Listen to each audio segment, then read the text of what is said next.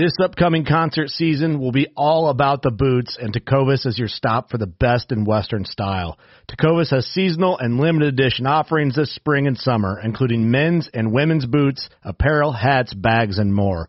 All Tecovas boots are made by hand in a time-honored tradition with timeless styles that are always on trend. And Tecovas has first wear comfort with little to no break-in period. It's hard to find this level of comfort paired with this level of style. Stop by your local Tecova store, have a complimentary drink or two, that's WCB style, and shop new styles. The smell of fresh leather and friendly staff are at your service. Many stores even have leather custom branding to make your boots truly personalized. And with regular live music and events, there's no in-store experience like it. If you can't make it into a store, just visit tecovas.com. That's T-E-C-O-V-A-S dot com. They offer free shipping on all boots as well as free returns and exchanges and ship right to your door. Go to tecovas.com and find your new favorite pair of boots today. Fishing like a local isn't just about catching fish. It's about connecting with the environment and the people who call it home. It's about hearing the stories and traditions that have been passed down for generations and sharing unforgettable moments with the people you meet along the way. Fishing like a local is having an experience that stays with you forever. And with FishingBooker, you can experience it too, no matter where you are. Discover your next adventure on FishingBooker.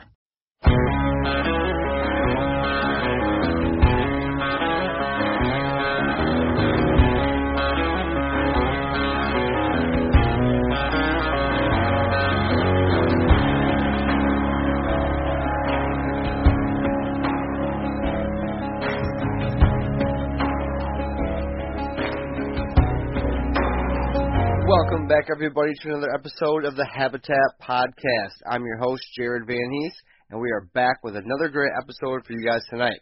Now, for anybody who hasn't listened before, the Habitat Podcast is the podcast for wildlife managers and everybody else trying to become better habitat managers. We're out there all the time improving our land and the land around us for the wildlife to benefit them. So, guys, today I have a special guest on the line, Mike Perry. Mike is from Pennsylvania. He hunts in PA and Ohio. And this is a pretty interesting episode. It's a little bit more scouting focused and deer bedding focused and how those both relate to what types of habitat there is out there on farm country, public land, swamps, wherever we all hunt, there's a way to relate the habitat to deer bedding and how to find it. And that's what we're going to talk about tonight. Funnels, big tracks, oxbows, and creek bends. Mike is a deer killer, a big buck killer, and is a very experienced scouter and is actually new to the food plot side of things. So we dive into that too, what his plans are with finally adding food to his regiment. So Mike Perry, PA, Let's get into that here shortly. I want to thank our sponsor, Nick Persky at Killer Food Plots. I actually got my Border Patrol and smoke screen planted yesterday morning. Now, these are screening products. The Border Patrol I am using to screen my plot and break up my plot into a horseshoe shape and create some natural funnels with that screen. The smoke screen is also a screen, but I'm using it for access along my property line. The difference is the Border Patrol has some food in it, and the smoke screen does not. So what that's going to do is allow me to get two different types of screen.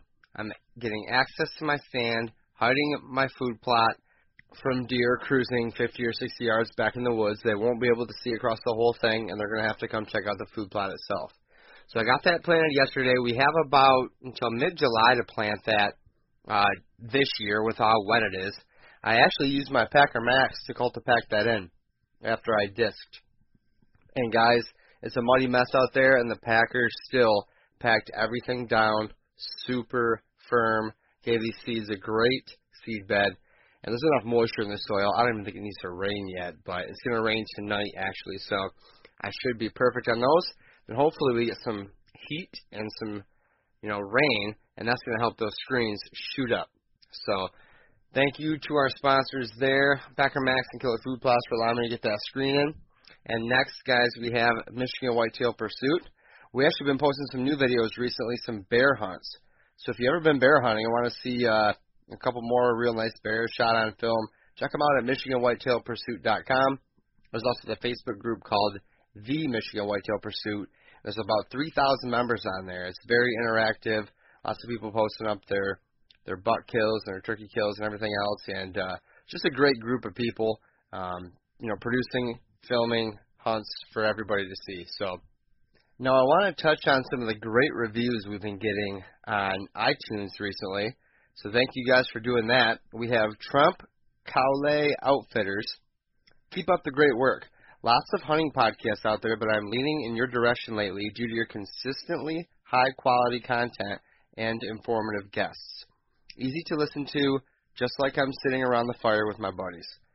Thank you, Trump Outfitters. We're going to get a decal sent out to you. I really appreciate it. And we have uh, Decoy Hound, another user who left us a review. Always a good listen. Can't wait for the next one. It's surprising what you think you may know or don't know about habitat management. Whether you're a hardcore wannabe or just interested, the, the guests and topics are entertaining, diverse, and informative. When listening to each episode, you start to realize how each topic is somehow connected, even though it's not obvious at first. You learn that there are many solutions and alternatives out there, and to get closer to your goals. I enjoy listening very much. Keep it going, Jared and Brian. Thanks. Thank you, Decoy Hound. I will get you a uh, decal as well for leaving us that five star review. Guys, we have 101 ratings on there. Please go to your podcast app on your phone or Apple iTunes online and leave us a good review.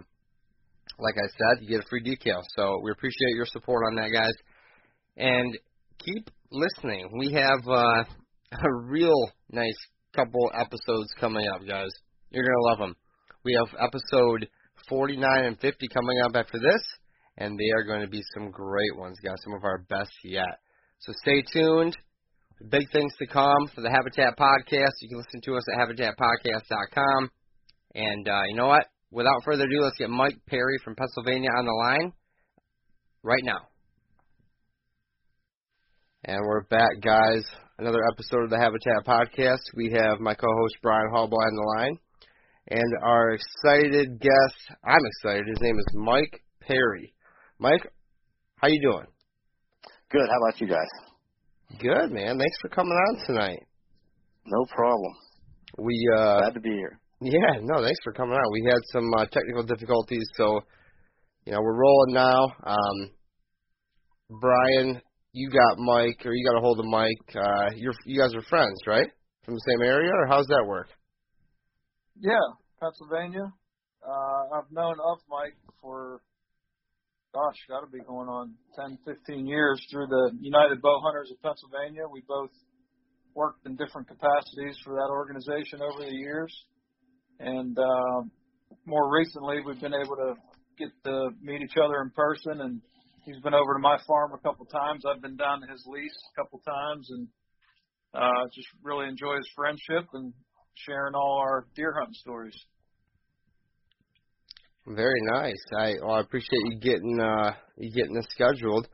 Mike, uh, you mentioned you've been on a few other podcasts before, so this isn't your first time. That's that's good to hear. Uh, I'd like to, if if you can, we usually start out with an introduction of the guests, who they are, where they're from. I always say paint a picture. You know, kind of explain to the listeners who we're talking to. You mind going through that? No, no problem. Um, I live in Northwest Pennsylvania, in Waterford, Pennsylvania, and um, I work um, for a newspaper. I'm a supervisor for distribution, uh, transportation, uh, the the drivers, uh, loading dock foreman, and uh, I've been hunting since I was 12 years old. I'm 53 now. Um, I've been bow hunting since uh, 86. Started bow hunting uh, Ohio and Pennsylvania and New York in 87, 88. So I've been at it a long time. Learned through trial and error mostly. But uh wow. Yeah. I work third shift. I have two boys and a wife and um live out in the country, own 20 acres and uh we're starting to try to do a little bit of improvements here on that. I wish I would have started when I built this place in 94, but you know, I'm a slow learner, I guess. So. Well, I don't think. um Oh, correct me if I'm wrong. Where a lot. Of, I mean, the habitat stuff probably wasn't maybe broadcasted as much back then. I'm sure it wasn't broadcasted as much back then, but were you aware of people talking about it as much back in '94? No, you know, and and the thing of it is, when it came to, um, you know, hunting Pennsylvania for me, all the way up until antler restrictions, which were in early 2000s, I really just would go out and try to kill the, you know, the, the first buck I could get, you know, and and I, I concentrated on my serious hunting on New York and Ohio, and especially Ohio, and I and I hunt a lot of public over in PA, and uh, I just never really hunted that much right around my house here. And uh, as my my sons got of age of hunting, I started realizing that you know there's some pretty nice deer right behind my house. When I, you know, started um, setting up, getting things ready for them to hunt just close to the house. I didn't want to drag them three quarters of a mile back into a swamp or anything, yeah. you know, around here and ruin them at an early age. Right. So I started setting up cameras back here and and um started noticing that there's, you know, not only a lot of deer, but there's some pretty nice deer around here. So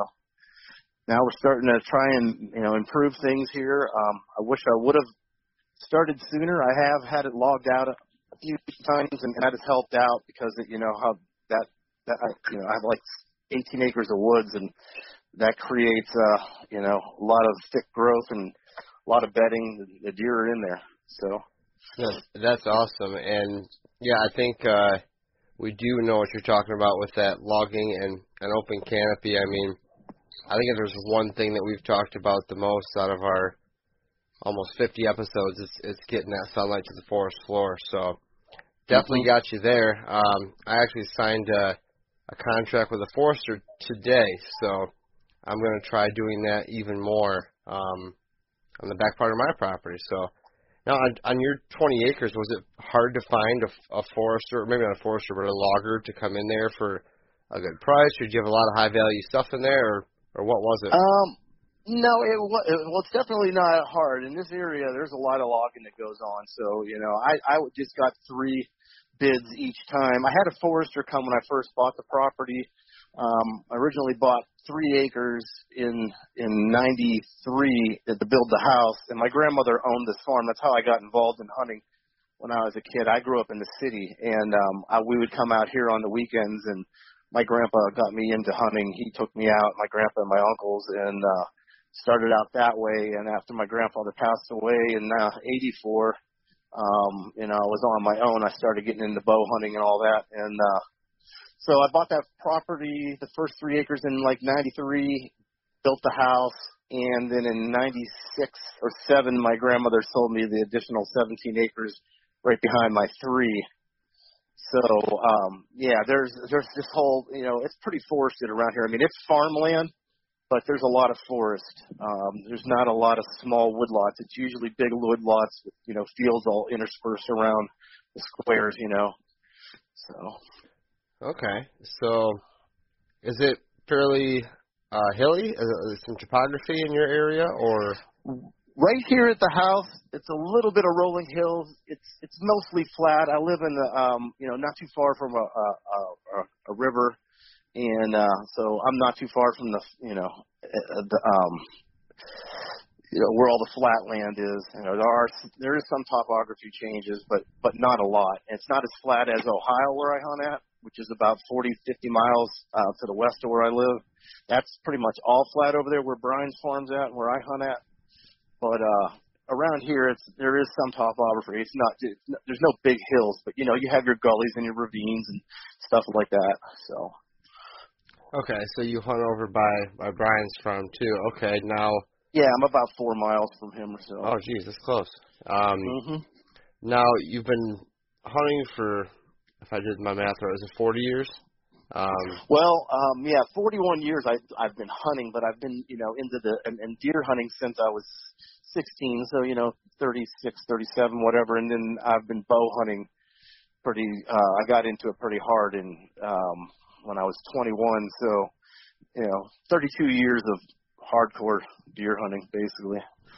okay, so when do you think for you in your past you went to the full blown addiction like uh like Brian and I and, and yourself uh, we all have.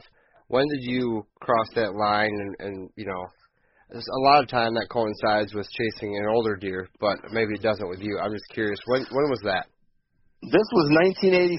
It was the first year I bow hunted, and I actually back then, you know, Pennsylvania, you know, stump jumpers. We, uh, your tree stands were, you know, a wooden stand built into the side of a tree, you know, and I had a stand across the road from my grandmother's farm, and I got up there with a bow, and it was like the first or second time I was up in that stand, and I had a buck near an archery come in within 12 yards, I think it was, and I could not even draw my bow back. I mean, the arrow kept coming off the rest, trying to draw on them. It, I was just, I, I never felt nothing like it. You know, I had shot a few deer with a gun before that, you know, but this was just unbelievable. So I just couldn't get enough of it. I didn't kill anything that first year, but then in '87, I shot a buck an eight point on the first day of archery, and then I ended up buying an Ohio license because I wanted to keep bow hunting. And Oh, next thing. I knew, I was hunting New York, and then I was just hunting every day of the season for years and years and years in three states, and, what, and whatever state I'd travel to. Every once in a while, I'd, I'd go on a trip somewhere, but usually just for turkey. But I deer hunt too, other states, but never killed much in the other states. But that was, you know, back then. I haven't been deer hunting in another state for a while, other than Ohio and PA. Okay, so Mike, I have to ask, what's a stump jumper? That's just Pennsylvania. There's a guy behind every tree, so you know you sit on a stump. You get your little, you know, your little thermoset thing and clipped onto your belt back in the day, and you'd sit on the stump and you, you know, you'd move around, and that's what you. that's how we hunted back then. That's gun season in PA. Hey, Largest man, armed militia in the United States. I I love it. I've uh, I've talked to a lot of deer hunters in the last I don't know how many years, but I've never heard that term, so I had to ask. I had to ask. Well, that's what the guys in New York always called us. We'd come up there, and they just they just couldn't stand it because we'd come up there during gun season and shoot all the deer. You know, I mean, what, what we had tags for, but they just they just would shake their heads. They called us stump jumpers. They didn't they didn't like us too much. We were shooting their deer as far as they were concerned. So Now, Mike, uh, we'd like to tie this into the habitat portion of it for some of our Okay. listeners. Yep. And um, what what type of habitat are you hunting up there around the house in Pennsylvania? And then you can go into your uh, places you hunt in Ohio also. What what kind of habitat are we talking about? now around here, like I said, it, is a farming community. There's a lot of farmland. I have permission from a lot of farmers around here. but I mainly hunt the public land, which are the big swamps. You know, it always seems to be, at least in the area I live in, the swamps end up becoming the, the public land. You know, the whatever, however they end up acquiring it, ends up being you know stuff that isn't you know real tillable land. So I'm hunting a lot of uh, a lot of swamps, beaver dams, uh, creek systems. You know, oxbow lakes in them, um, stuff like that. That's what I hunt mainly in Pennsylvania. In Ohio, it's mostly uh, farmland with, you know, good sized chunks of timber, but a lot of ag and, you know, flatter area, which over here, like I said, we will get some gullies and ravines and stuff, but, but nothing real steep in elevation differences. Right. So No, no, somebody, no. yeah, ahead. if somebody owns a property like that. Uh, walk us through, you know, talk about the oxbows and other features that you're looking for when you're going out there to scout in the spring. Okay, well, uh, on the public around here, I, I'm looking to get. We get quite a bit of pressure. I think I heard that Pennsylvania has the most bow hunters per square mile. Um, I was just heard that somewhere before. So when you're going to hunt public around here, you have to get away from the guys because that's where the deer are going to be, especially the bigger bucks. So I'm looking to get. I'm I'm always looking for water. I use water as a barrier. You know, for whatever reason, most guys don't like crossing water. They don't like going too far from the trucks. You know, uh, I know that's the the cliche, but that it does seem to be true. The further you get away from people, and if you have to, you know, cross some water, go through a beaver dam, you know, you're gonna be back there by yourself most of the time. I usually hunt in hip waders or chest waders, depending on how much rain we get. But I hunt in hip waders almost always in Pennsylvania on public land, and that keeps me away from the crowds. You actually sit in the hip waders. Oh yeah, Nice. yeah, I've done it forever. Yeah, so I'm just used to it.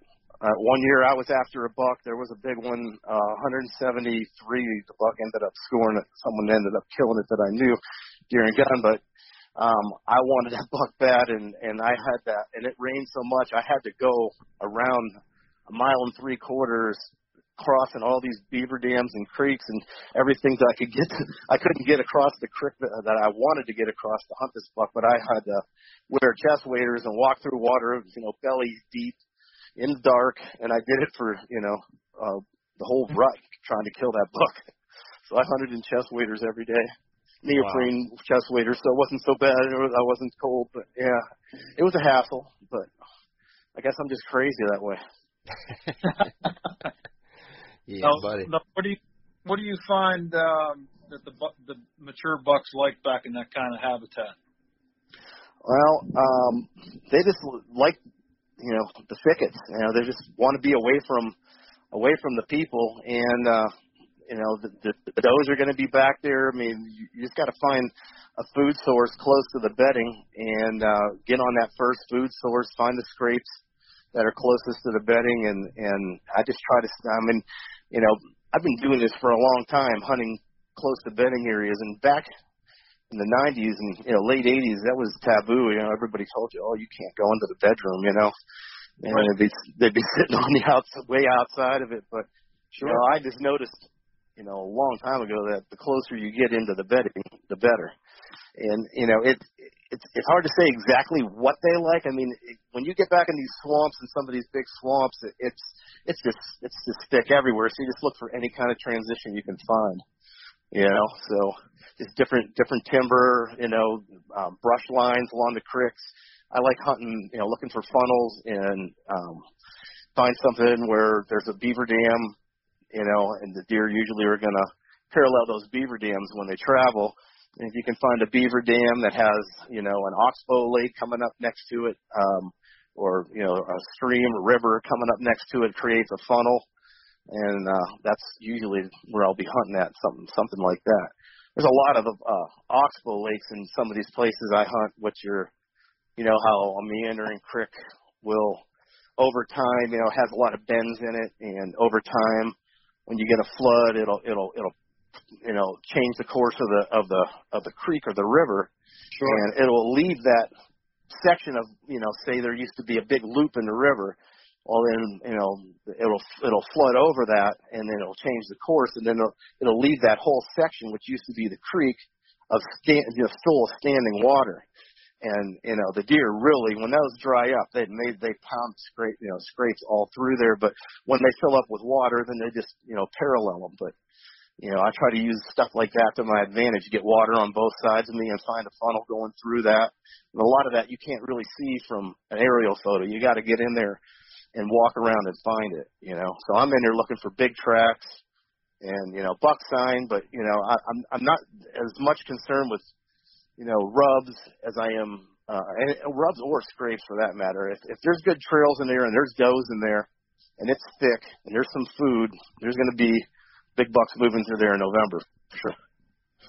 So, you know, I don't know if you want me to go through the whole thing that I do. What I, you know, when I I'll, I I find these areas and I scout them out and I try to find what I think are going to be good funnel areas, and then I'll put cameras in there you know, I didn't back in the day. You know, I've been using cameras since like '02, but you know, back then we, I didn't have that advantage. But nowadays, it makes it a lot easier because I can put a camera in there, and I can monitor it without even hunting it. I have so many different spots that I go to that I'll find a couple new spots every year, and I'll just I'll just put cameras out and let them sit there and just soak the whole season. And then when right before gun, I'll go in there and take them down so they don't get stolen because during gun, someone might end up finding them and uh, if if I got you know pictures of does going through on a regular basis, and I know there's doe bedding by, you know that's why I put the camera there because I found the bedding areas, and I know there's does regularly going through, and then I see that there's mature bucks cruising through there during daylight, and that there's the cameras are still gone, no one stole them. I ain't getting pictures of guys, and I know that I can go back there in the rut. I don't even have to touch that spot until November, and that's when I'll go in late October, early November, and I'll go in there and I'll sit all day long. And when I shoot the bucks, it's usually you know mid morning, midday, something like that. Okay. So you're you're basically keying in on them during that breeding period. Mhm. Is there any other times, you know, cold fronts or anything else you pay attention to that might get you in on them earlier? Well, nowadays, um, I have been doing that more often. Um, you know, I, I will go in in October if I got a good spot and and there's a cold front and and hunt it. You know, if I got good access in the wind and everything's good.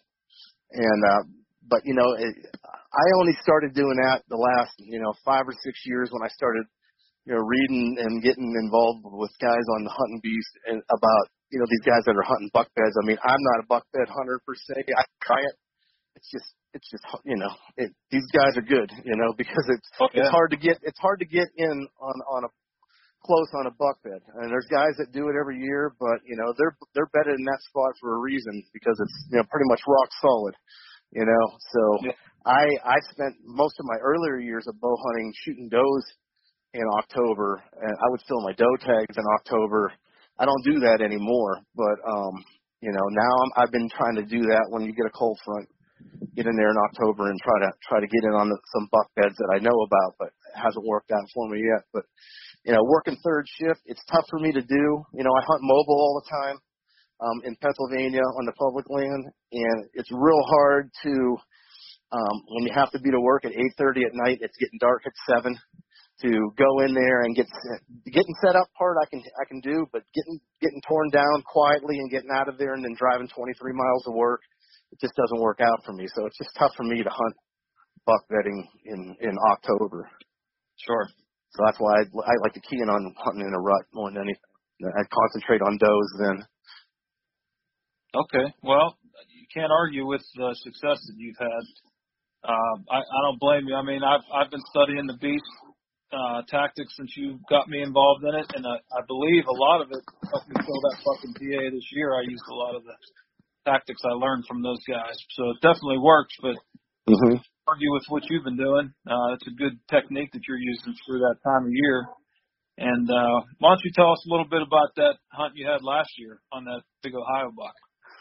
Okay, um, that's on a property that um, me and three friends lease. It's 500 acres. I had been hunting that spot since the late 90s. It was always just a permission farm I had. Um, it was pounded with hunters, and um, a couple years ago, a few other guys approached the farmer and, and asked if, if he would lease the property to him. And he said, "Well, the condition is you have to let Mike on it." So, you know, I was grateful for that. I mean, I really didn't want to have to pay to hunt, but you know, it, it is what it is, and I was grateful that they let me on. And they became good friends of mine, and then they ended up getting out of it last year. And the farmer wanted me to find a couple other guys, so I did that. So I have a lot of history with this farm, is what I'm getting at. And uh, this, that buck in particular, I had been getting pictures of him since 2012, when I believed he was two and a half. Um, the EHD had hit that farm hard that year, and um, there was very few deer left after the EHD. Like you know, I, I was guessing 70%. I mean, I found 19 deer myself dead, and uh, and um, anyhow, this buck I called him Boss Hog. I I didn't hunt him until 2014 when he was four and a half. Um, there was a couple other guys that were on the farm, like I said, that were hunting them. We had a lot of history with them. And um, when those guys got off the lease, I knew that I was going to probably have the best chance at them because the three guys I brought on hadn't really ever hunted there before. I was trying to help those guys out, and I was setting up stands for everybody to hunt out of, you know, in um, before the season.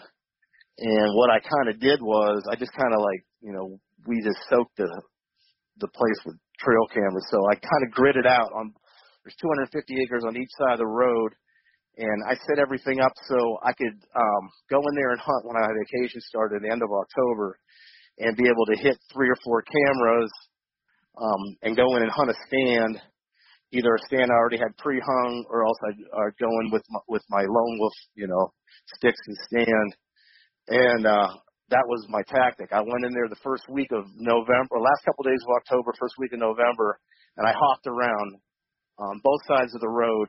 There was two bucks I was after. The one I had found both sheds from the year before, he was like a 147 that year. I called Shorty, and then he was on the one side of the road, and his buck Boss Hog was on the other side of the road. He, it's funny how that Boss Hog buck, all the years he would, I never, we never got pictures of him on the other side of the road. At least I never did. So basically, what I did was I just grid hunted it. You know, the first um, seven, eight days. I just hopped around in different sections of the farm so that I wasn't putting too much pressure and I was able to check three or four cameras each time. And then I, you know, was taking that data and going, okay, he was here on this day. He was here on this day. He was traveling this direction. He was going on this wind and um, just kind of putting the pieces together and finally moved in there on the 4th of November. Noticed that he had been the last couple years um, transitioning uh, his the way he liked to walk was north south, and uh, he um, there was a trail that went from the would be the northwest down to the southeast towards the creek. I knew of a few places where he bedded at, and I figured that that trail would be the best trail that I'd have a chance to kill him on, and it just so happened that you know it worked out that way. In fact, I took you to that spot, Brian. That's where you came with me to look for that buck from the year before, that 11 point. Yeah, I remember that. Yeah, so that that tree is the tree I shot that that buck out of. Okay. Now, Mike, how big was that buck? How big that buck ended up being? How old? Uh, he was eight and a half years old. Oh, baby. Field dressed, yeah, he field dressed 200 pounds even, and he was uh 161, 162, right around there, that area. Congratulations, Yeah. first of all. Um, Hey, thank you. second of all, what what type of specific habitat is that buck bedding in, and what type of habitat do you find the other bucks in in PA or wherever you're scouting a lot? What specific habitat is that thicket? You know, wh- what's that made out of? Like, what are you finding that these deer are bedding in? Well, they're bedding in a lot of uh just you know thick brush on the edges of creeks uh, for the most part. You know, is is that that buck would bed on the edge of a beaver dam in some little bit more open woods on this knoll, and he could watch down over the beaver dam. He could see anything coming to him, and the wind was coming out from you know the, off the other property when he would bed there, so he could smell anybody coming from behind, and he could watch. So yeah, that, that but he had you know three or four beds that I know of were his in there. Um, you know, it's just it's it, it's it's a lot of swamp white oak in there. And there, there's a lot of uh, you know, just real thick, nasty multiflora rose. I mean, it's just Okay. thick. You know, it's just so I, I can't I can't give you the ex- exact uh, No, you know type okay. of, but but that's Well, and it's more of um, the the feature as well, which seems to be water in a lot of these spots. mhm. Um, water and, Mhm. and thick cover. I mean, we can relate to that here in Michigan. I tell you what, I've hunted public land for my entire life. Shot my first deer on public land, the the whole thing. And what I've learned, uh, it may have taken me a while, but I've learned that the thicker it gets, the better it gets. Like, and usually in Michigan that means a swamp. Um, and and I mean, most of the time I don't even need my gun during gun season. It's usually when we hunt public is gun season, but I could shoot them all with my bow because I'm only in you know 30 yard openings or 20 yard openings, and it seems to be thick brush along a water feature. So I just was Mhm. curious what what you had to say And- about that.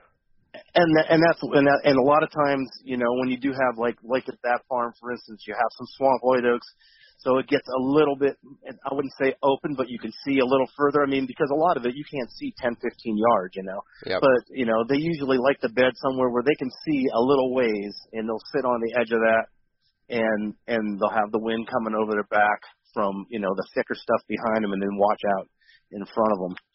You know, so Okay.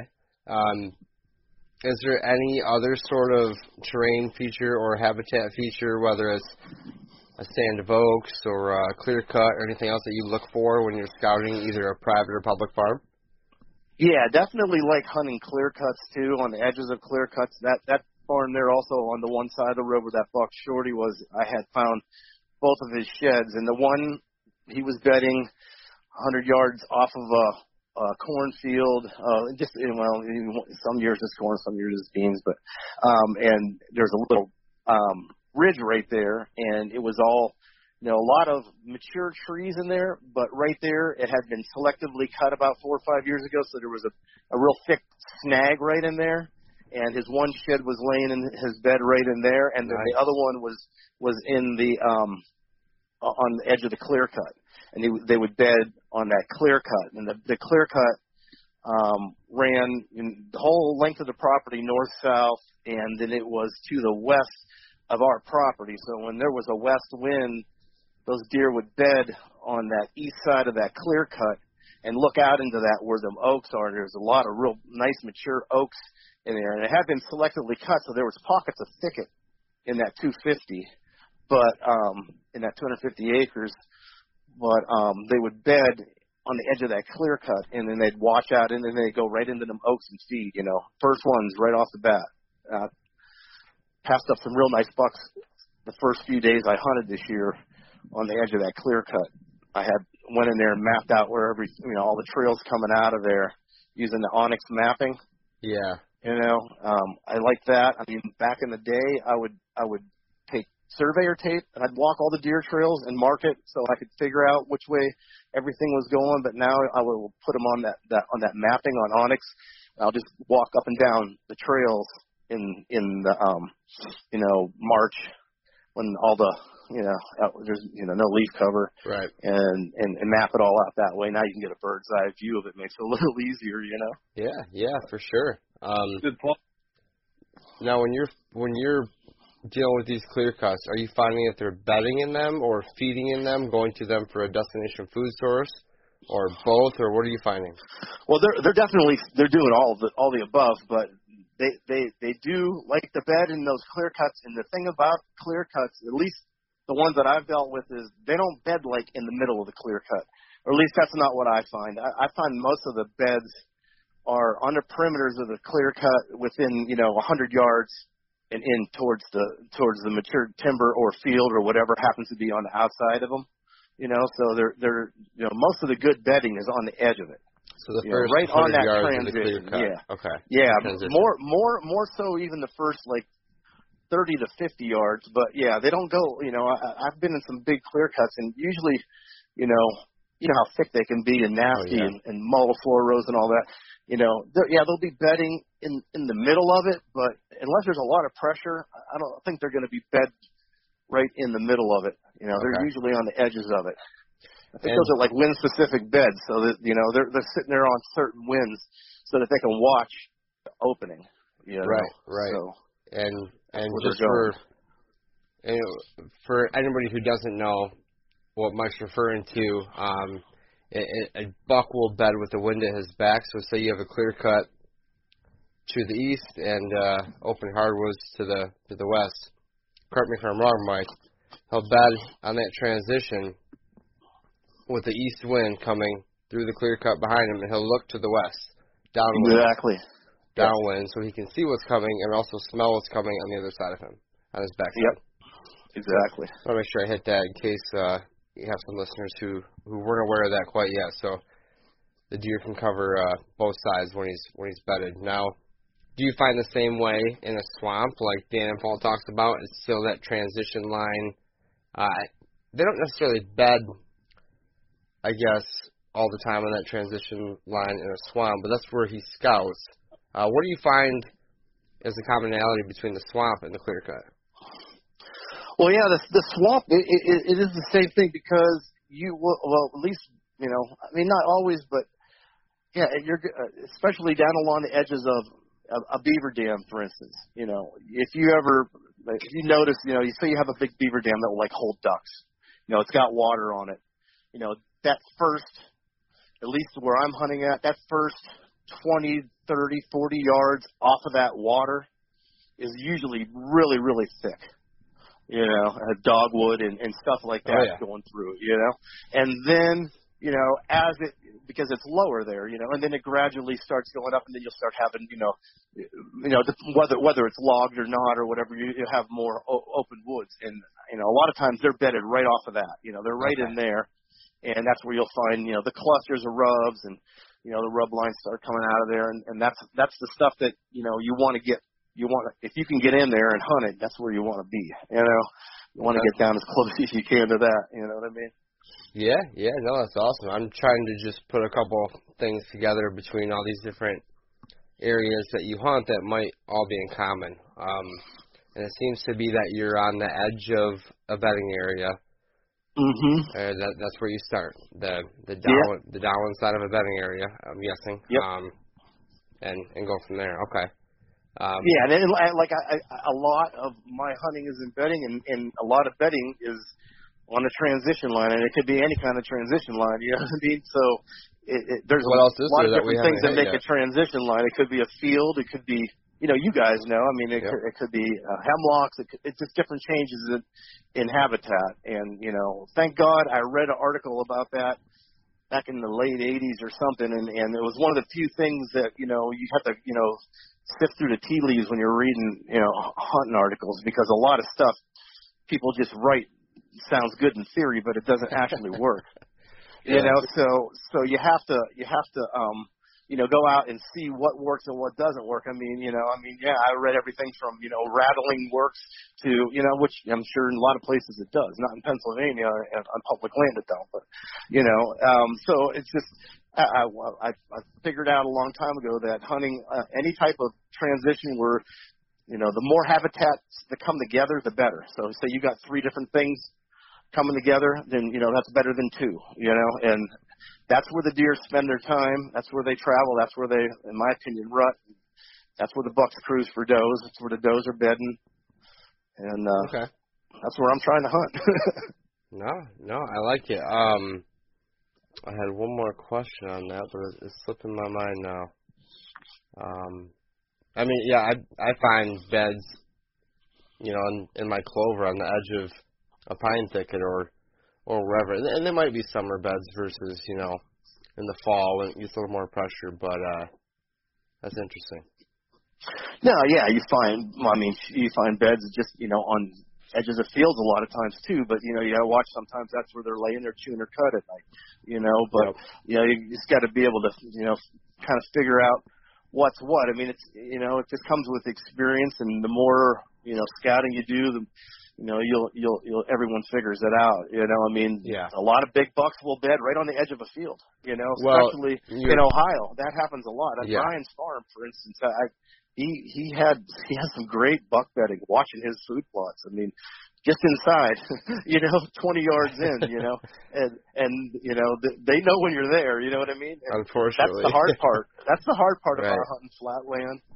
You know. You Well, gotta- that's actually what I was going to ask you that I had had just forgot. Um, on the flatland, I hunt flatland where my property is.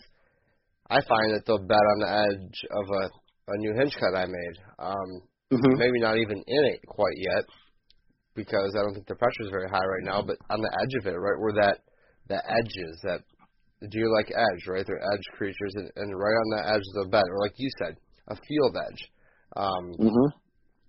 You know, it's kind of rolling perfect right into the next segment here. What did you see on Brian's farm specifically with this habitat that that Brian learned from, or when you guys walked in, you saw, you know, your take on how to hunt.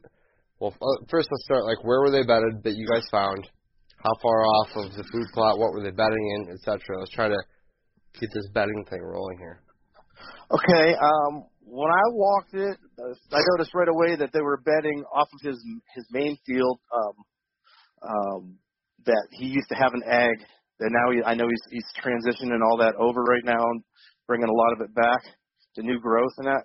Um, they were bedding on the edge of that, but Brian has a lot of uh, um, hinges in there and clearings that he made, and I noticed that you know they were definitely traveling in between those areas pretty good, you know. So basically, let's just say, for instance, you know, there's he had a clearing on the left and a clearing on the right, and you know wasn't so clear in the middle. I mean, that's where there were some pretty good runways going through through that stuff. They were betting on the edge of. uh He has a couple. uh um, what do you call it? Uh, the, the, term you guys call a kill plot or whatever. He, um, there was some good betting on that on that, but what I noticed the most was on the back part of this farm would be the I think the north side. Is that right, Right. Brian? Is that the north side? That's yeah. correct. On the north side, he has some really thick.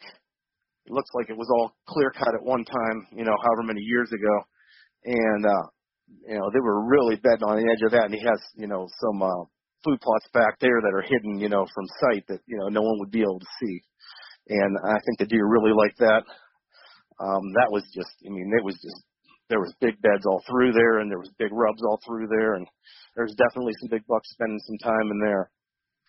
The only bad thing about that is there's behind it, there's another however many hundred acres of clear cut, you know, so you know, it makes it tough, you know.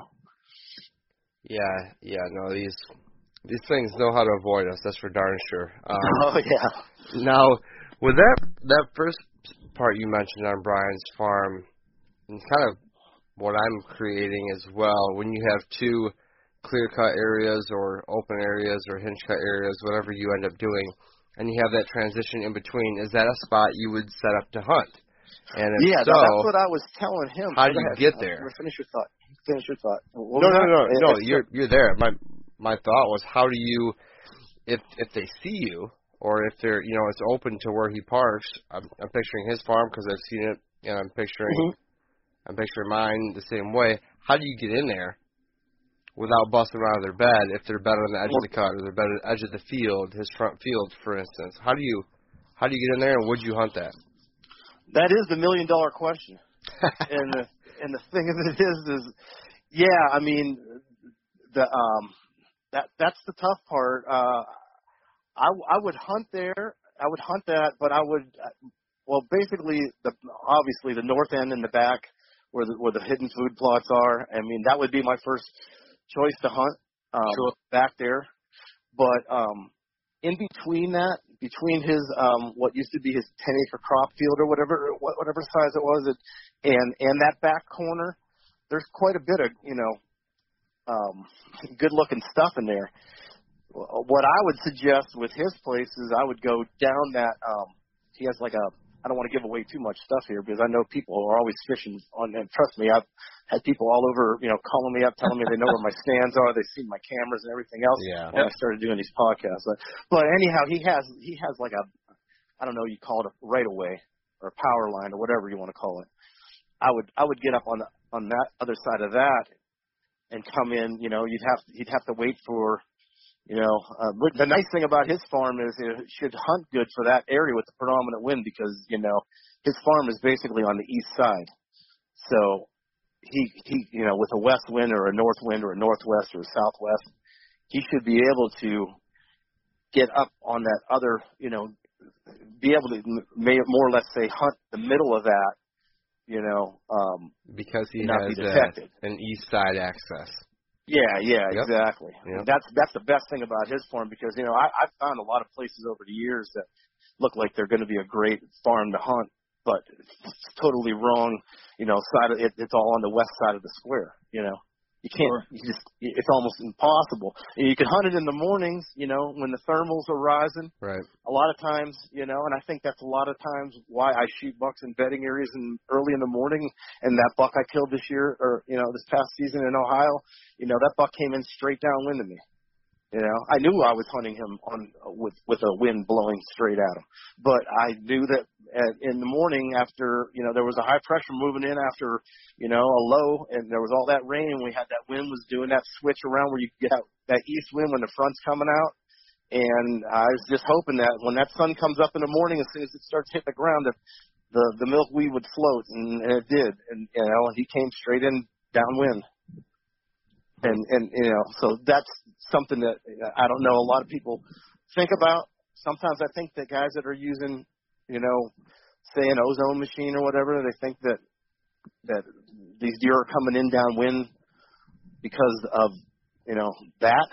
But a lot of times I, I think that it's just the thermals happen to be rising at that point, you know, and that, that's what's going on, you know. And in the mornings, a lot of times you can get rising thermals, when, especially when you got a high pressure Yep. and you have you know a more open area and you have a lot of sunlight hitting the ground you know it's just like fog you know fog lifts when the sun comes out you know same thing you know whether there's fog or not your your scent's going to r- r- rise up on that high pressure with it when that sun's hitting the ground so, Yeah, so talk about that a little bit, Mike. Go into a little bit of detail about the thermals. Are they um do you see the same consistency with flat ground and, and rolling ground when it comes to thermals?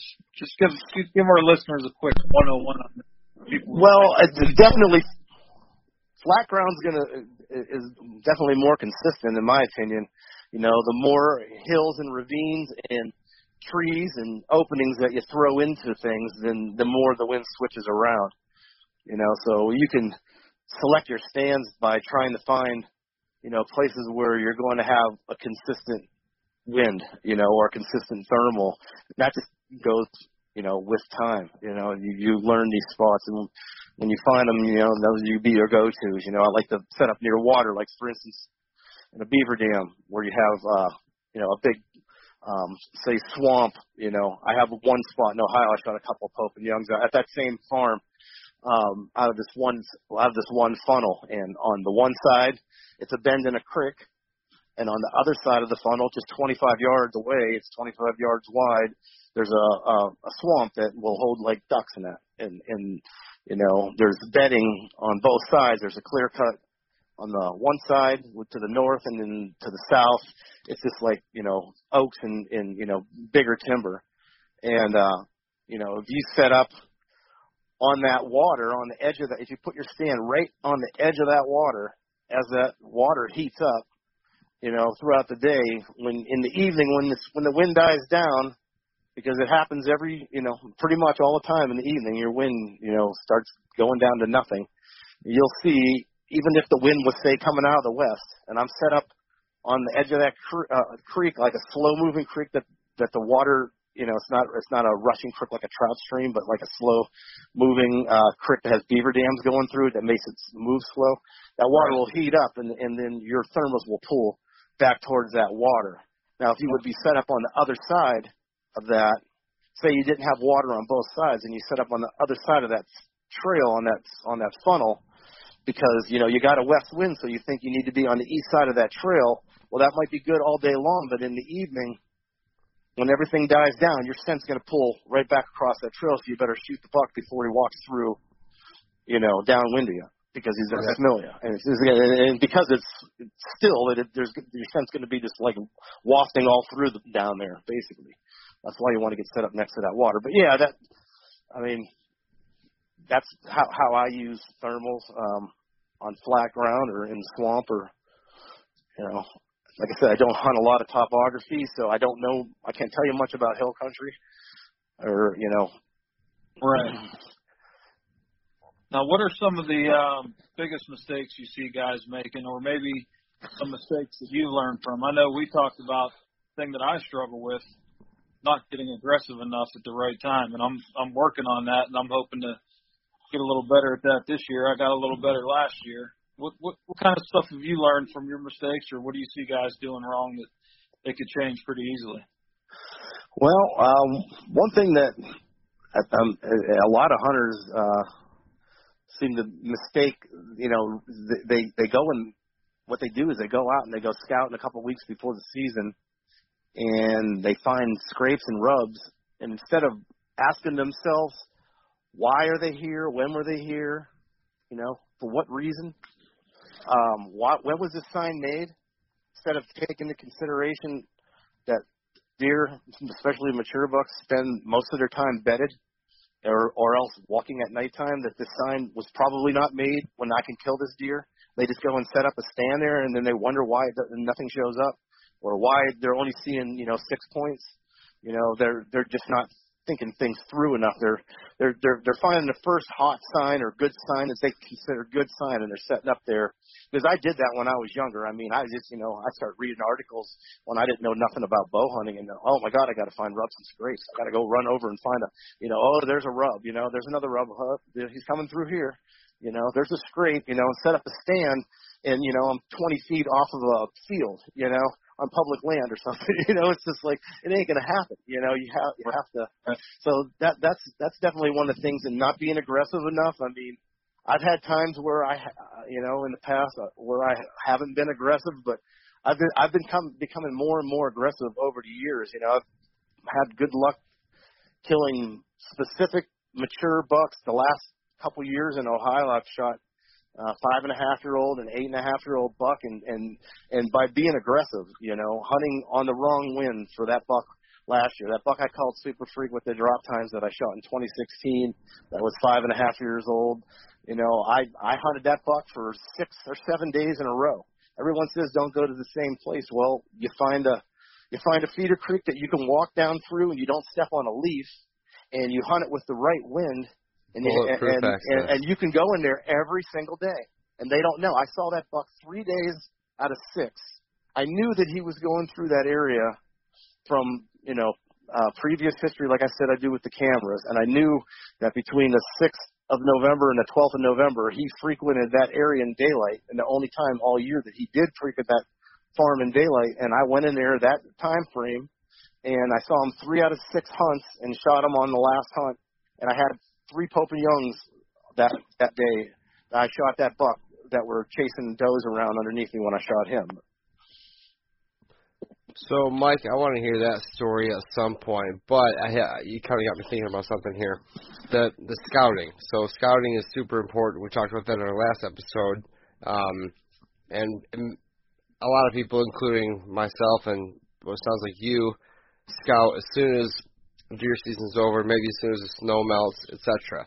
Um, but if you're, you know, if we want to relate to some of the listeners right now, mid June you know what what are you doing in spring, summer, fall um, to get ready for for this year, and that may include you know your your new food plots we're talking about. What are you looking for? How are you determining where you're going to be this fall?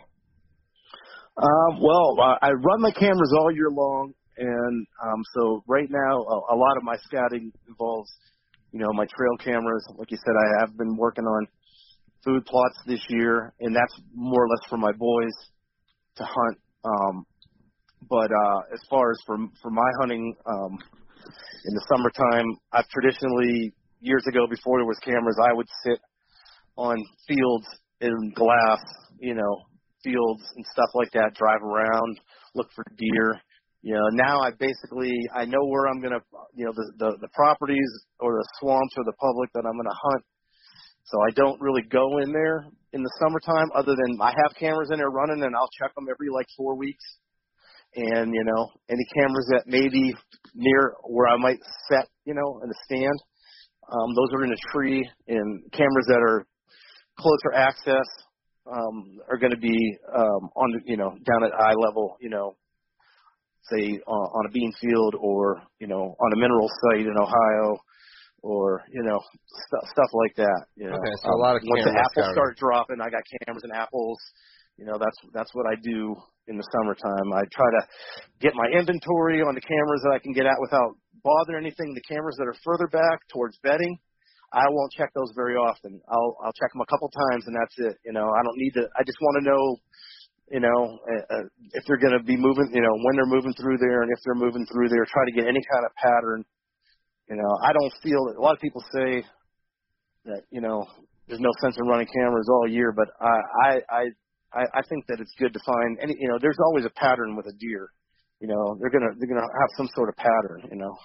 So yeah. It, it, it can't never hurt. And, you know, we're not the only predators that deer have. So, you know, they, they got, they're, they're, they're, they're being, you know, chased by whatever, you know, just on everyday life bear, a coyote, whatever it is. You know, so there, there, if you can find a pattern, even if it's in the summertime, it, it might come useful. You know, um, when it comes hunting season. So. Yeah, no, I mean, I learned about my property. Uh, doesn't do much at all during the spring and summer besides house a doe family or two. Uh, like mm-hmm. there are no bucks in there after the real cold sets in. There's not enough food directly in my area. They move on.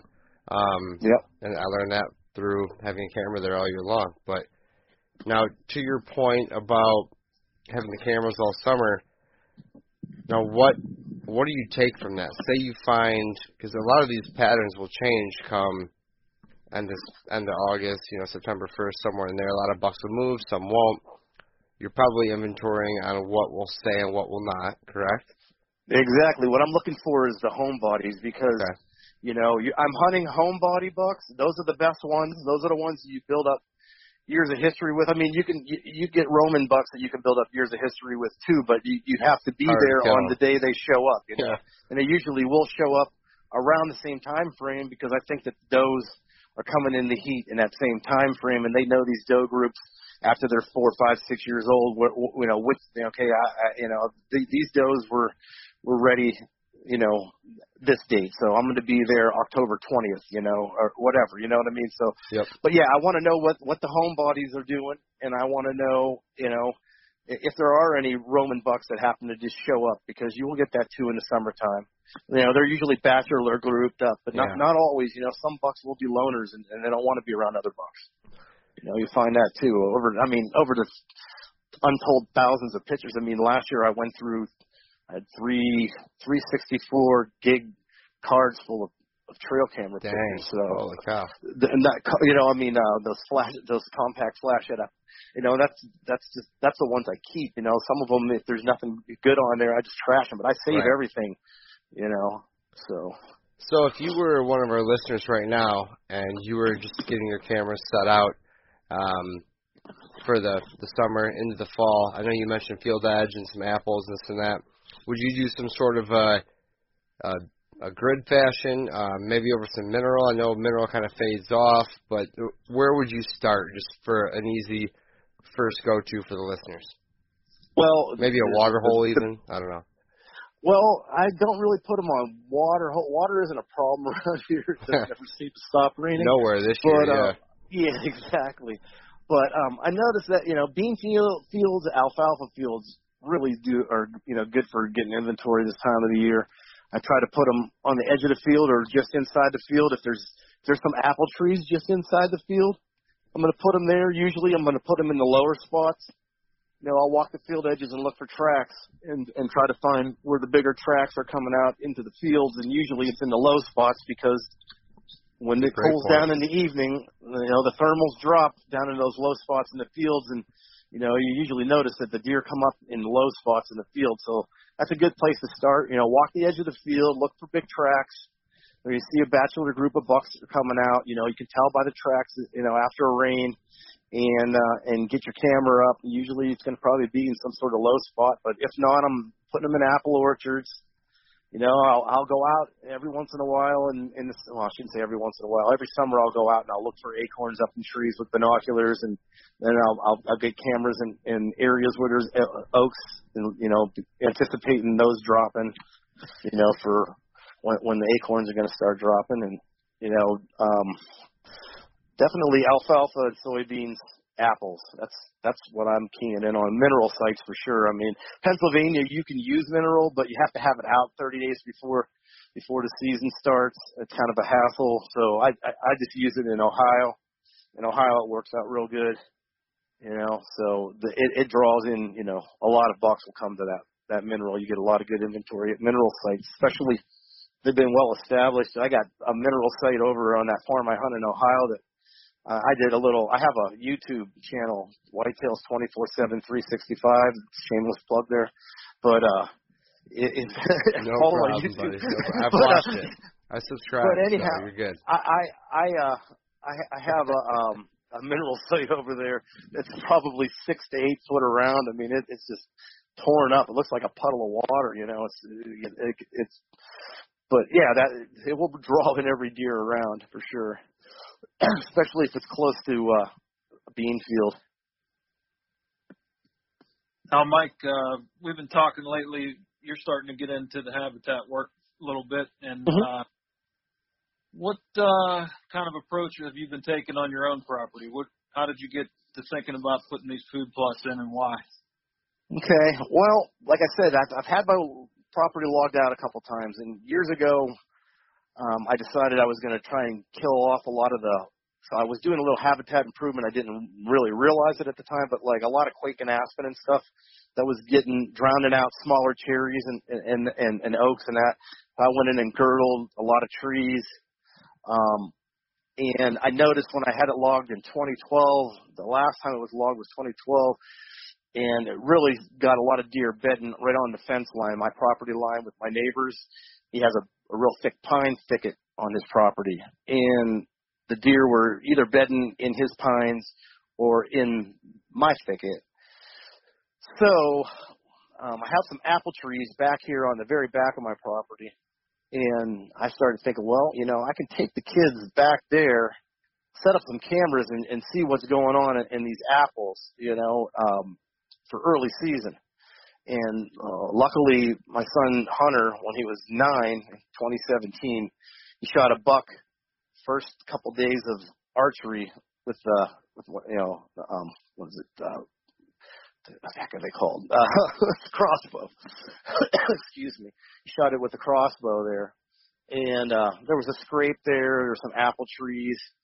And I decided well you know maybe I should be doing some more here to open it up so this apple these apple trees get more sunlight Right. so this year I decided I was going to go in there and I cut down a bunch of trees. So I did like in a 50, 50 yards, maybe more radius around these apple trees. I, I, I dropped all these soft maples just, you know, and I cut them all up and I took all the branches off of them and I kind of like made walls to funnel the deer so they were going to have to walk out where this food plot is. And then I took and I raked up everything there and, um, and I planted clover in there, and, it, and it, it's coming up good now. I got some sort of, I don't know what this weed is that's that's coming up in it. Um, I, I cut it actually today to get that down, um, but that's that's the one the one site, and that's basically what I started doing. That was for for my kids, you know. My my um my nine year old hunter shot his first buck there in 2017, and then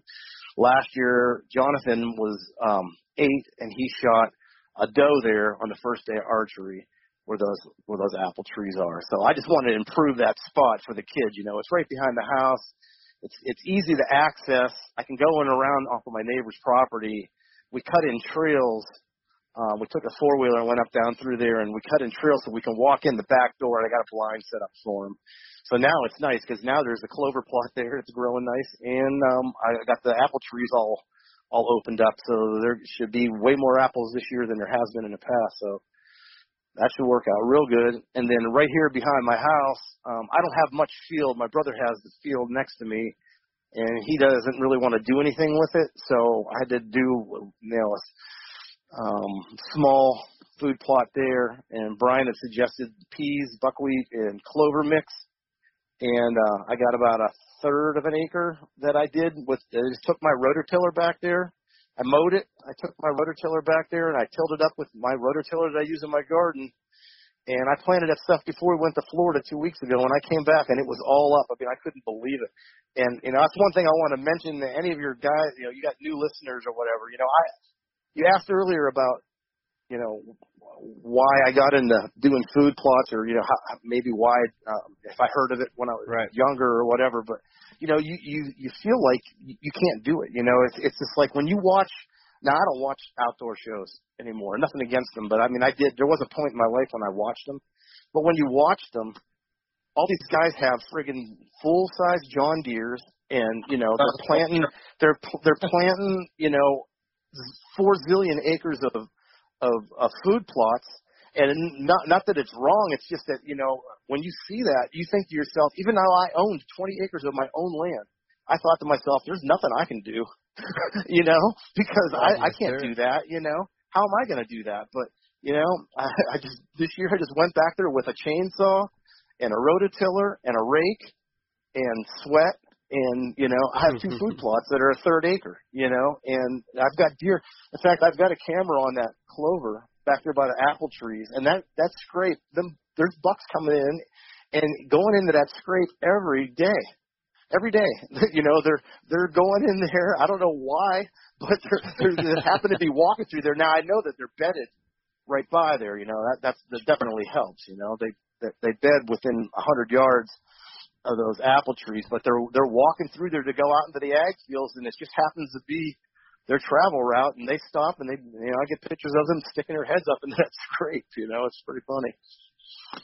Yeah, that's that's two great points that you covered there. One, you're not trying to draw the deer somewhere where they don't want to be. It's kind of like turkey hunting. Mm-hmm. You know it's a good spot. You know the deer like to be there. So that's that's a good thing for our listeners to take away. If you find a place where the deer like to come through, if you can. Now there's there's limitations depending on your property, whether it's soil or terrain maybe that you can't do something. But even something as simple as Mike said, you know, get get some sunlight to the apple trees, get some sunlight to the ground. Do it where the deer want to be. That way you're not fighting, you know, trying to pull them somewhere where they don't want to go. Exactly. These deer already had been traditionally going through there, so I figured I'd I'd just try to improve it. And you know, it, I, I'm I'm hoping that this year it will, it will definitely. I mean, it's it, I, we, they've two years in a row they both shot deer there anyhow. But you know, I'm, I'm thinking it's going to be even better. You know, maybe they can maybe they can shoot a nicer buck or whatever. You know, I mean, I encourage them to shoot whatever they see, but you know.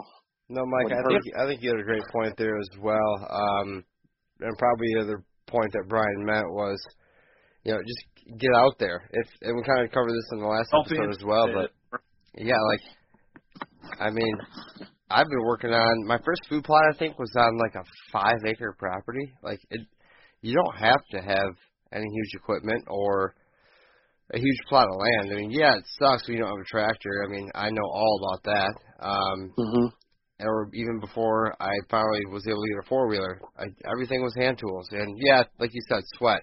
That's what it takes. Um, hmm where there's a will, there's a way, and if you want to improve your habitat or or see more deer or wildlife, period, and you want it that bad, you'll you'll get out there and, and do it. So, if there's any questions from other listeners on you know how you guys can get started, just shoot us a Facebook message or or Mike or Brian or I. I mean, I'm talking to a guy, Aaron, um, local Michigan guy. He's not thinking he's going to be home in time from being deployed to uh, to get his food plots done. It's like I I told him I think he does have enough time. So there's if you're ever unsure, just do a little research or reach out to us or whatever you want. Things can be done. It's not rocket science. These guys that you're talking about, Mike, they just have a lot nicer equipment than than most people. You know, except for Brian. Brian's got Yeah. pretty pretty nice. uh, but it was, he it was does a good have a point. nice, I wanted he to cover have that. a nice setup. point. Yeah, it took a few years I know it. getting there. I'm waiting Yeah. for him to drive that John Deere up to Michigan to help me plant some stuff. That'd be nice. Anytime, man. I tell you I what, he probably would. He, He already probably would. offered to to come and do it on on our lease over there. So Brian's such you a know, good guy. I might take him I up know on he would. yeah, I I would. I I know he would. He's such a good dude. Um, but but that was a great point that you guys both were were probably going to cover there, and I just wanted to make sure we hit it. So Yeah, definitely. Okay, now um, I want to see we're we are getting a little over an hour here, Mike. and I want to be respectful of your time. Um, you've kind of gone through everything we wanted to talk about. I'd like to maybe hear that super freak story or cover anything else that we have maybe missed um, that you wanted to make sure we cover. Well, we covered quite a bit. You know, I mean, the the main thing that I'd like to say is, you know, there's a lot of ways to skin a cat. There's no right or wrong way to kill a deer, and there's no magic potion. You know, it just anybody can do it. All they have to do is go out and try. You know, you just have to go out there and and and and get your you know get your butt walking Yep. and, and you know look at the sign and try to ask yourself questions. You know, why is this here? When are they here? You know, and and and you can you know have success too.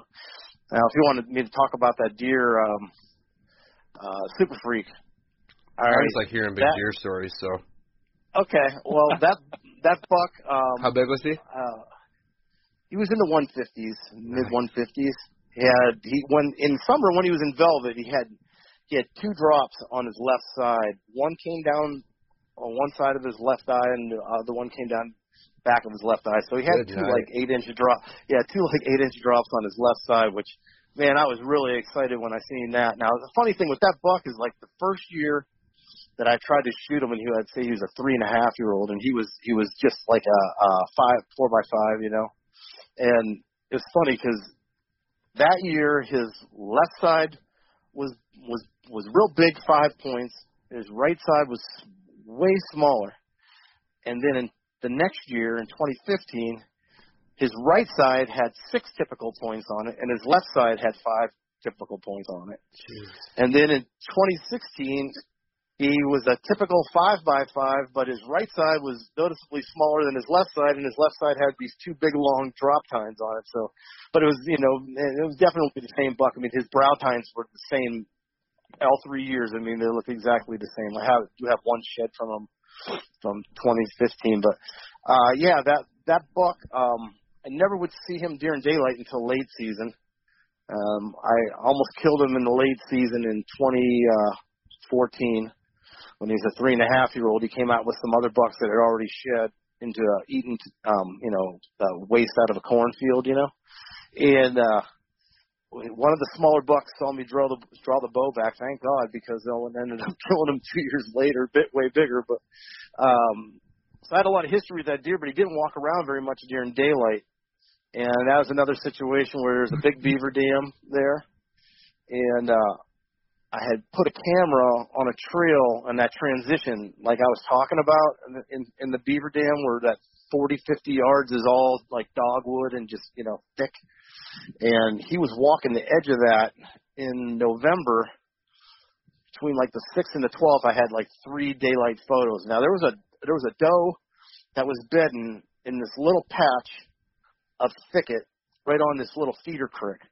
And you know, that's why, you know, I quit shooting does in October years ago because I found that um over time, you know, through trial and error that if you got a doe that's or a couple does that are bedding, you know, a lot of times they, they stay in a small area, you know, and if you got a couple little patches of thicket and you know there's a doe bedding in there, I mean, just stay out of there until you know the right time, and you, there's a good chance you could shoot a nice buck. You know, especially in over in northeast Ohio where we're hunting at. But so, anyways, that there was a there was a doe that was bedding off of this feeder creek, and I put up two stands down on um, that transition where that feeder creek was, and uh, one for each. You know, you know, two two different winds, one on each side of the trail, basically that he had walked down the previous year.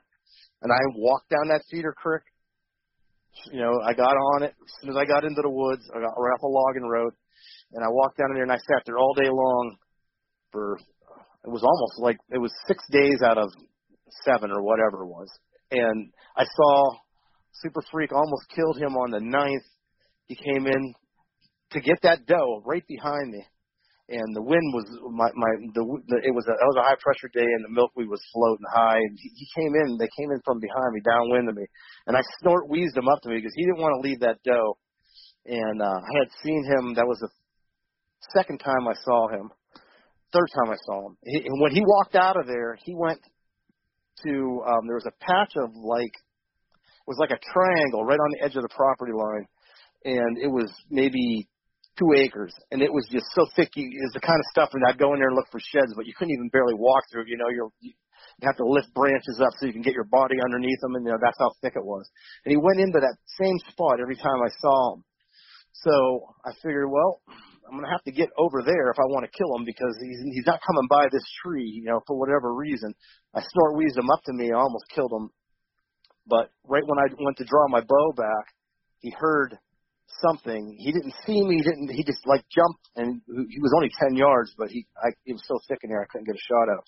So anyhow, I go back there. It was the I think it was the 14th of November. It was the night of that super moon. So I shot the super freak on the night of the super moon. It was kind of cool, but um, I went cool. in there, and when I walked down in, um, I, I I brought my uh my stick and stand, you know, my my lone wolf stick and and and uh, sticks and stand, and there was a cherry tree that he had walked by to go into that little thicket right there. So I figured, well, I got to get in that cherry tree. So I got up in that cherry tree, and when I had walked in there, I jumped a couple deer. So I wasn't I wasn't sure what they were. You know, it was high pressure. Um, got up in the tree about 45 minutes after I got, and I had worked that night before, and I had, I was supposed to work that night, so I, I got there late. It was like two in the afternoon. My vacation was over now at this point. point, and uh, I got up in the tree, and I hear this deer snorting to the north, and I'm like, okay, this wind is blowing out of the southwest. There's no way that this deer smells me. And I'm right on the edge of a swamp so, you know, I'm watching my milkweed float up over the swamp through the cattails. Like, I don't know, you know, what this deer's snorting at. And then it was real quiet. And I could, I, and I, I hear this deer walking. And here comes this buck that I called the intruder buck. He was a, a real big eight point, like a one, you know, mid 140s. And he he comes down right under the tree that I had hunted all those days previously. He comes right down that trail. Of course. And this, yeah, the doe is on the right on the neighboring property. And I think what happened was when I walked in there, I, the deer that I spooked was a doe and a fawn. Because what ended up happening was, so that doe's snorting, she's snorting and snorting, and then here comes that buck. And when he walked by and I realized I wasn't going to get a shot, he was like 40 yards, but I don't shoot that far with my bow. You know, I just don't. So, um, especially, you know, it, it's when it's thick like that, whatever. But I mean, I, so I There's tried to call him over. Yeah. Yeah. So I gr- I grunted to him, and um and I you know hit the mute can, and he he he had nothing to do with it. He was he started chasing that doe around. And I could hear them you know chasing around, and I'm watching them. So I hear another deer coming from that direction where the buck had come from, and here it's this little fawn, and this fawn is walking right towards me. She's walking down the edge of the transition, and she's coming from the south and the chasing is going on right now to my like northwest, and the fawn's coming down the transition, and I hear a buck run, and here comes this buck that had been in there for several years. He just didn't have a real big rack. He was like a 130 something inch buck, but I'd, I'd been getting pictures of him for several years. He just never got any bigger. I called that buck Intimidator, but he, he he just had this look on his face. He was a cool looking buck, but he just didn't have a huge rack and he's following this doe, and I'm like, okay, I'll shoot him. I don't care, you know. so he's walking, he's walking straight down the transition right at me, following this fawn. And the whole time I hear this deer walking through the swamp, like in the cattails, in the marsh, in, the in the, in the water. I could hear his footsteps, um, and, and all the ruckus of this buck chasing this doe. I mean, this all happened within a few minutes, you know. And I could hear this deer coming from straight downwind of me, south, you know, to my northeast the wind's blowing in the southwest, but like I said, it was floating high.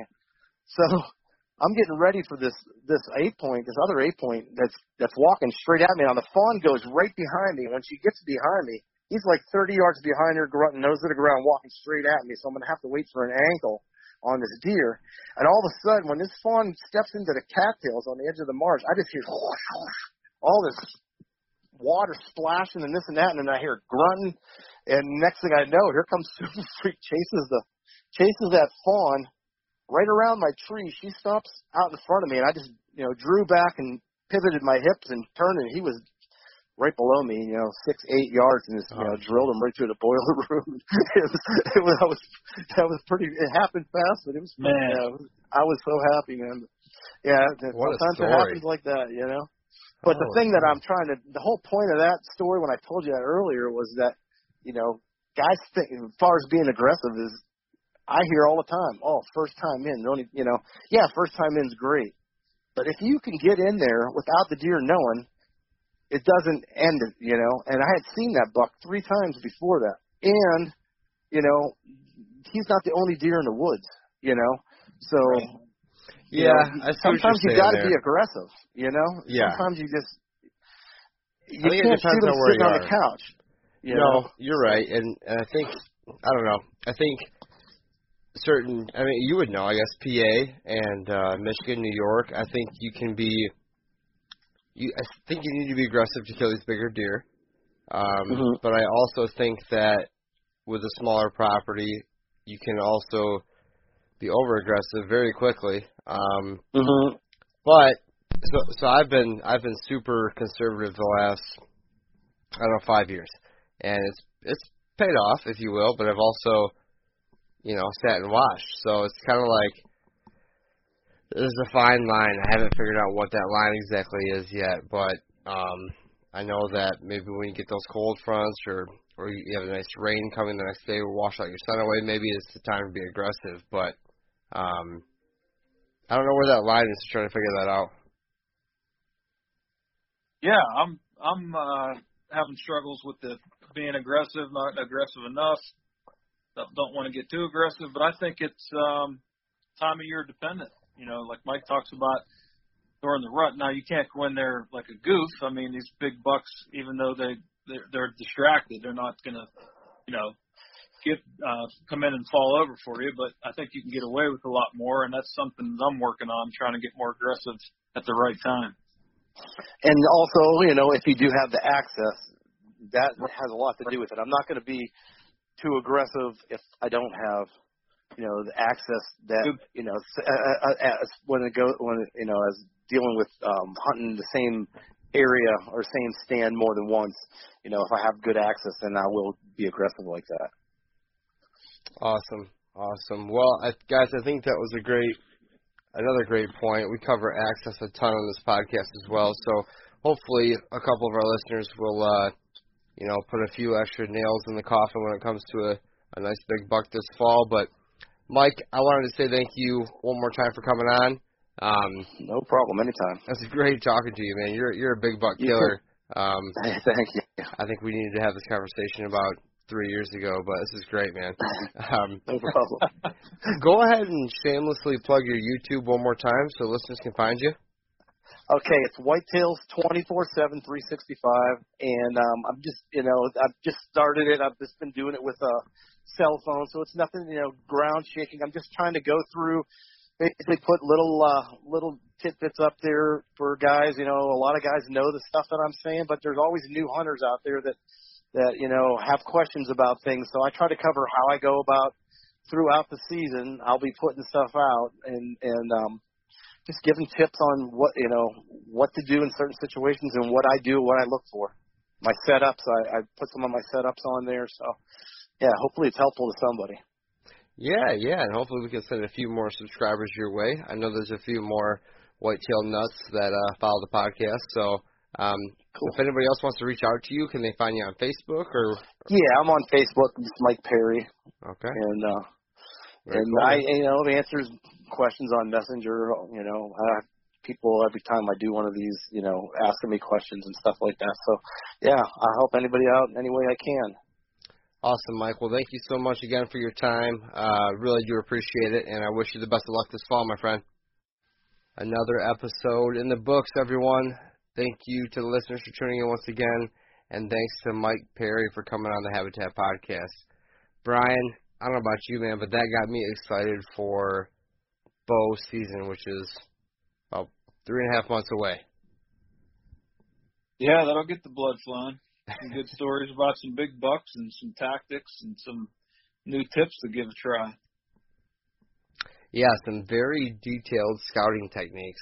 Um, might have to have him on again right before season or something because that was, I mean, you can listen to it again, of course, but I feel like yeah. you're getting out there, you get in the woods, and you start seeing some of this stuff.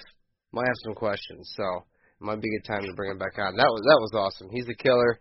I've you go on his Facebook page. He's got tons of big deer on there. But uh how'd you guys meet? Anyways, you said uh, like a an archer club or yeah, the United Bow Hunters of Pennsylvania that was is a uh, large group that has done a lot since 1985 for okay. the bow hunters of Pennsylvania. They've gotten our season extended. They've gotten a bear archery season. Great organization. Uh, as you know, uh, I was the editor of their magazine, and then more recently the director of media operations for a while. Mike was, a, I believe, a regional director and maybe even a county rep at one time. So we knew of each other and talked online, and uh, you know, were familiar with each other through the organization and, and through some other venues.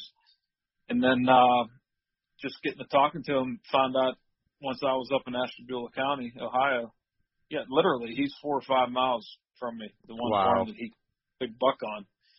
And uh, I helped him track a deer one day, and he come over and scouted a couple times. So it's it's really nice to walk around in the woods with somebody that's been at it that long and to see what they see. And I'm glad he mentioned his YouTube channel because he'll walk you through the spots that he was just talking about, and it's it's really cool to connect the dots. You know, because a lot of times we listen to this stuff and talk about it, but once we see it, it, all comes together. Yep. Yep. No, that's a great point. It'd be cool to have some videos on your farm with him um, at some point. I'm sure you'd love to walk around with him again, anyways. But oh yeah, yeah I've been watching really his stuff too on YouTube and uh, full of information. So I Good appreciate stuff. you getting him on here, man. Yeah, no problem.